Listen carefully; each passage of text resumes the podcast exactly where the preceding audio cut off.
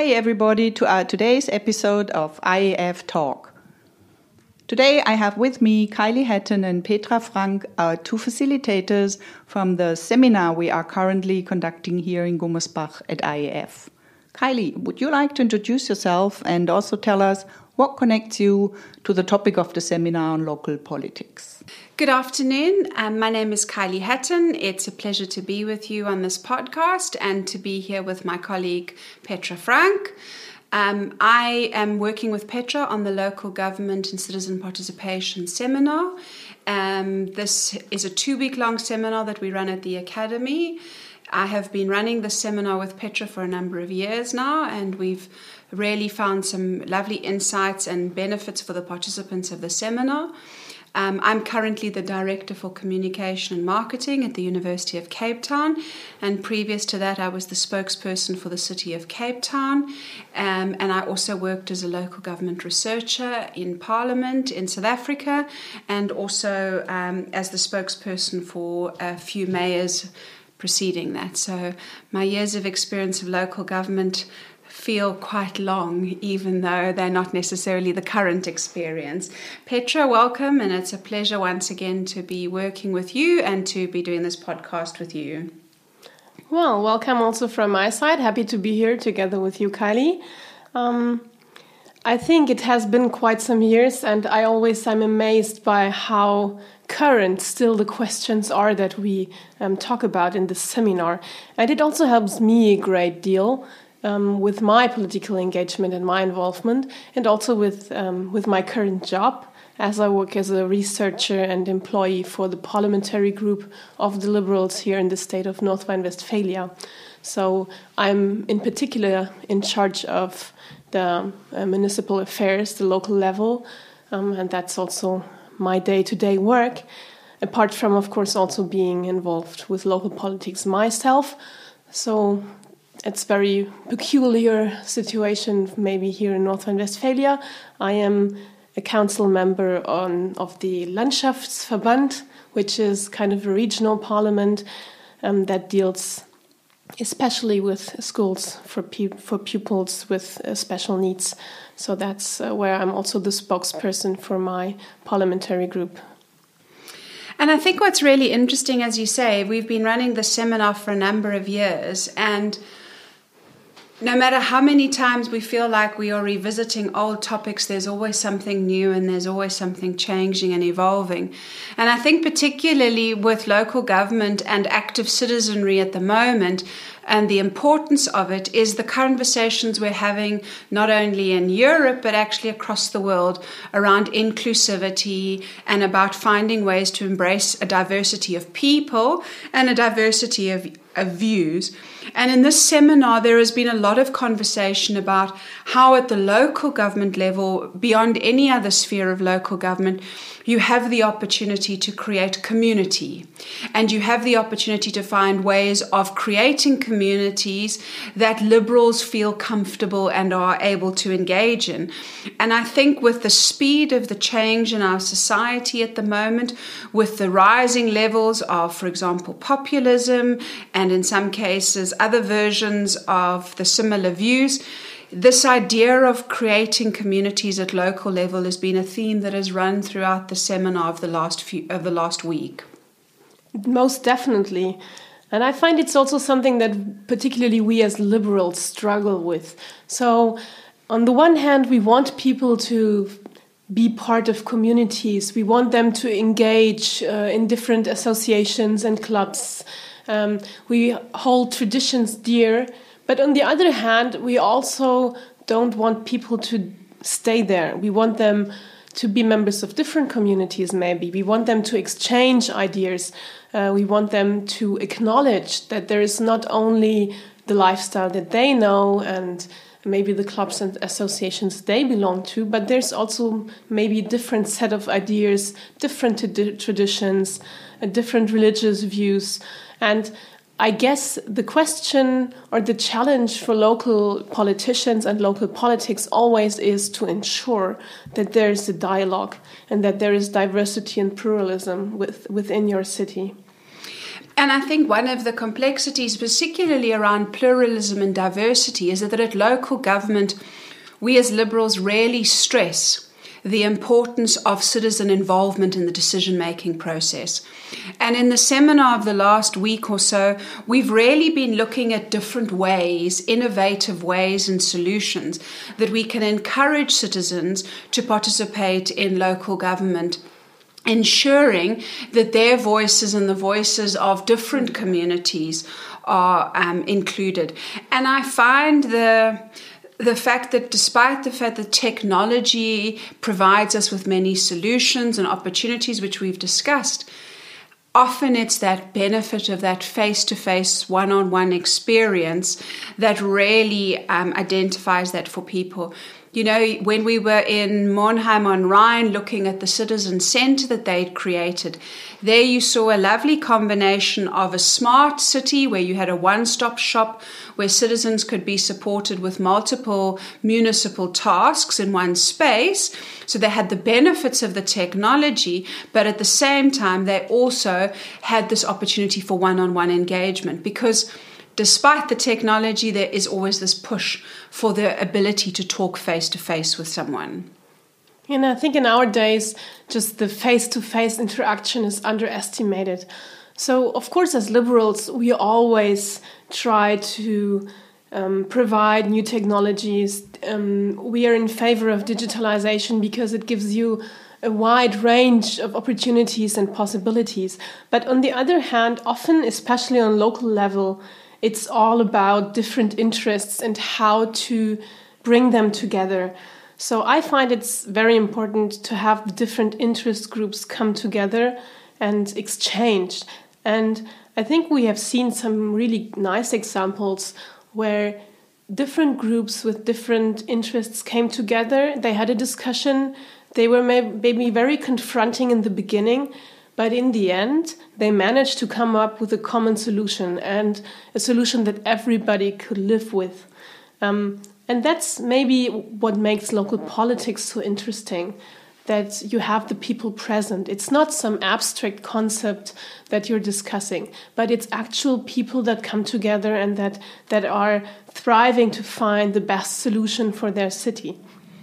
So I think, with all regard to um, new means and uh, digitalization, we should not forget the importance of listening to each other and being open-minded um, for the diverse interests and different groups within your city.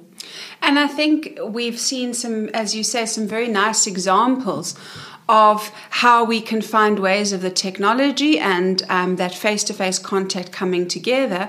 But as you say, at local government level, this is really where the daily issues that affect people are dealt with my quality of life is significantly impacted if the public transport system doesn't work, and their technology can help us.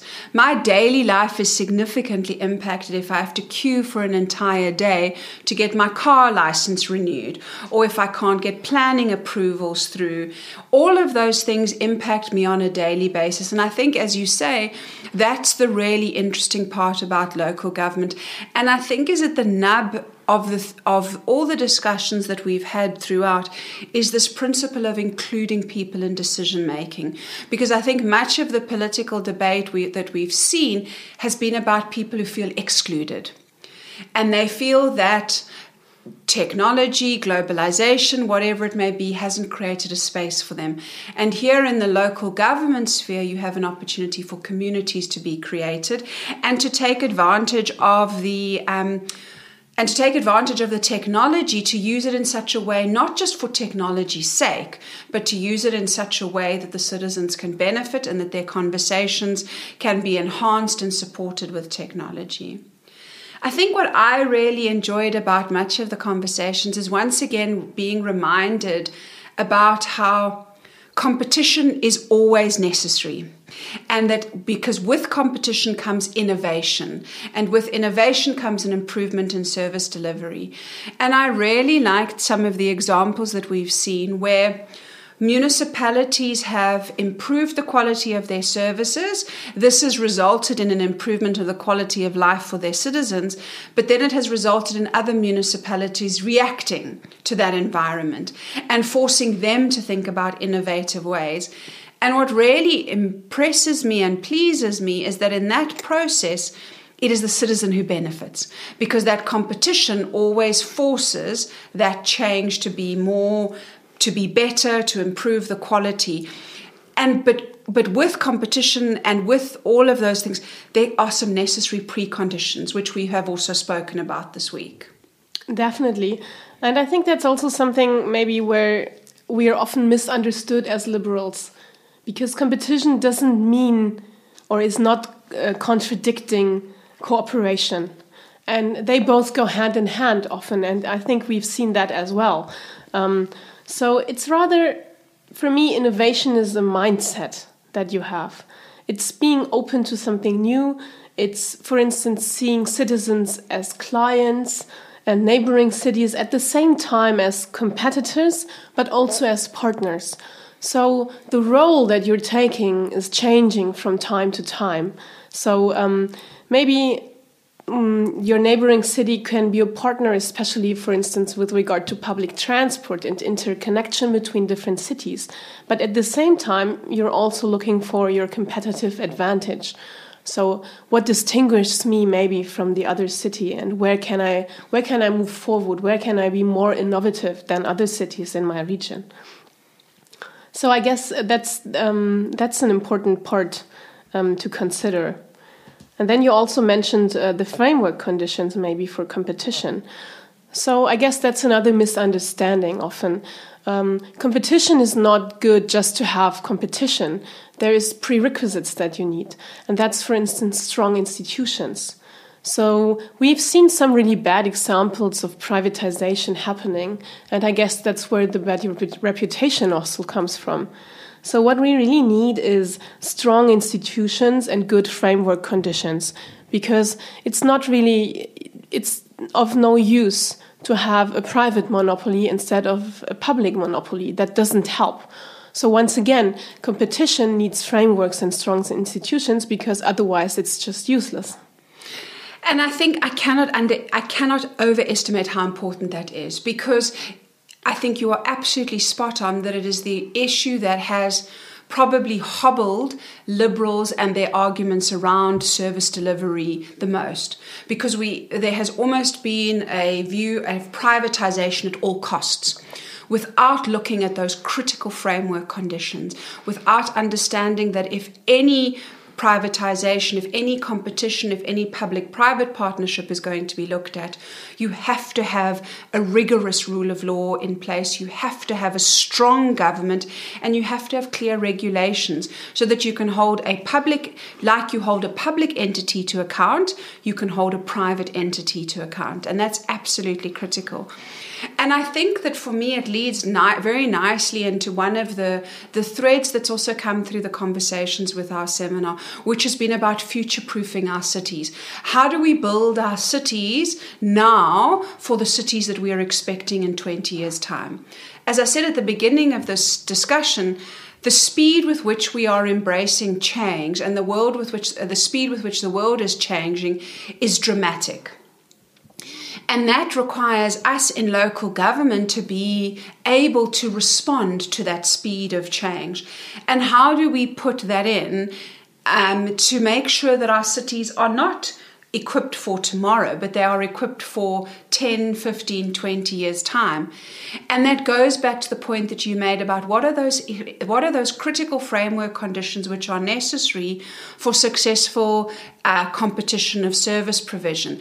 And similar, what are the effect what are the critical framework conditions that we have to put in place to ensure that the local governments that we build now are effective for the future. And I think one of the things that came through for me was that yes, we all are, we can all be we could all be entranced by the sexy smart city conversation where you know you'll wave your hand and lights will come on and you know your home will open automatically and all of these um, all of these sci-fi type things. But actually it's about that core infrastructure that cities need to build. How do we build cities where technology is able to build on top of it. So what is that basic infrastructure that metro that municipalities need to put in place to ensure that we are able to develop smart cities of the future? And I think that's the important point of the future. Mm.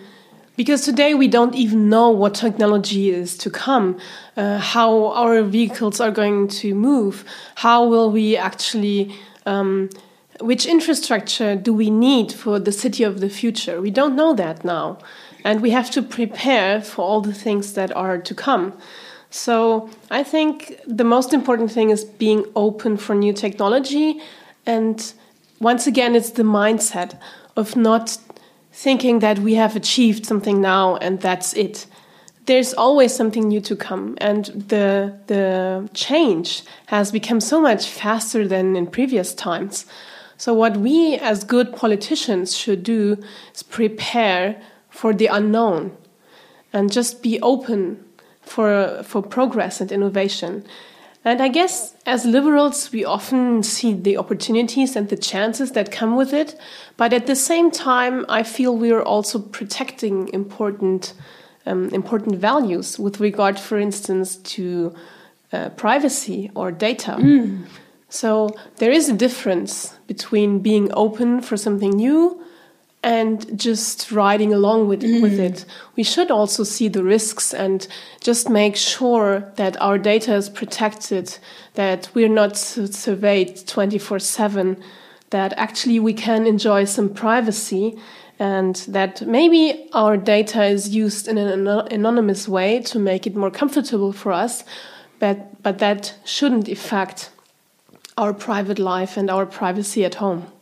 No, and I think it's an op- I think it's a great opportunity for liberal for liberals to come to the forefront of the debate around you know once again the sexy topics like artificial intelligence augmented reality smart cities it's for us to come to the forefront of that debate and say embrace these opportunities but embrace these opportunities responsibly so that so that citizens benefit not that they find themselves suddenly surrounded by a world where they actually don't fit in. And it goes back to the point that we made right at the beginning of this discussion about making sure that your citizens feel included.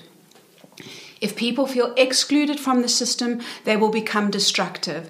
And I think this emphasis that we've seen throughout is for me a golden thread that I think makes the conversations about local government even more important going into the future because it is at the local government sphere where we are looking at the ways that we build communities, where we encourage innovation, where we encourage competition, where we look at the different we look at what our cities of the future could look like and throughout all of that we look at how do we keep the citizen at the heart of that how do we make exactly. sure that they are felt that they are they are at every level and in many respects that goes back to what liberals are about which is about the individual but the individual is part of that bigger community at local government definitely i think it also goes back to the point that we should not forget about face to face conversations. And there's a lot of fancy new technology, and we all love to use it.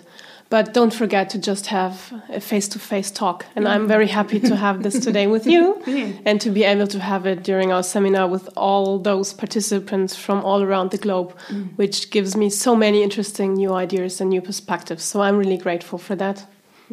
I couldn't agree with you more. And I think it's a lovely way to almost round off our conversation is to say that the benefit for you and I with a seminar like this is that we are presented with viewpoints from across the world.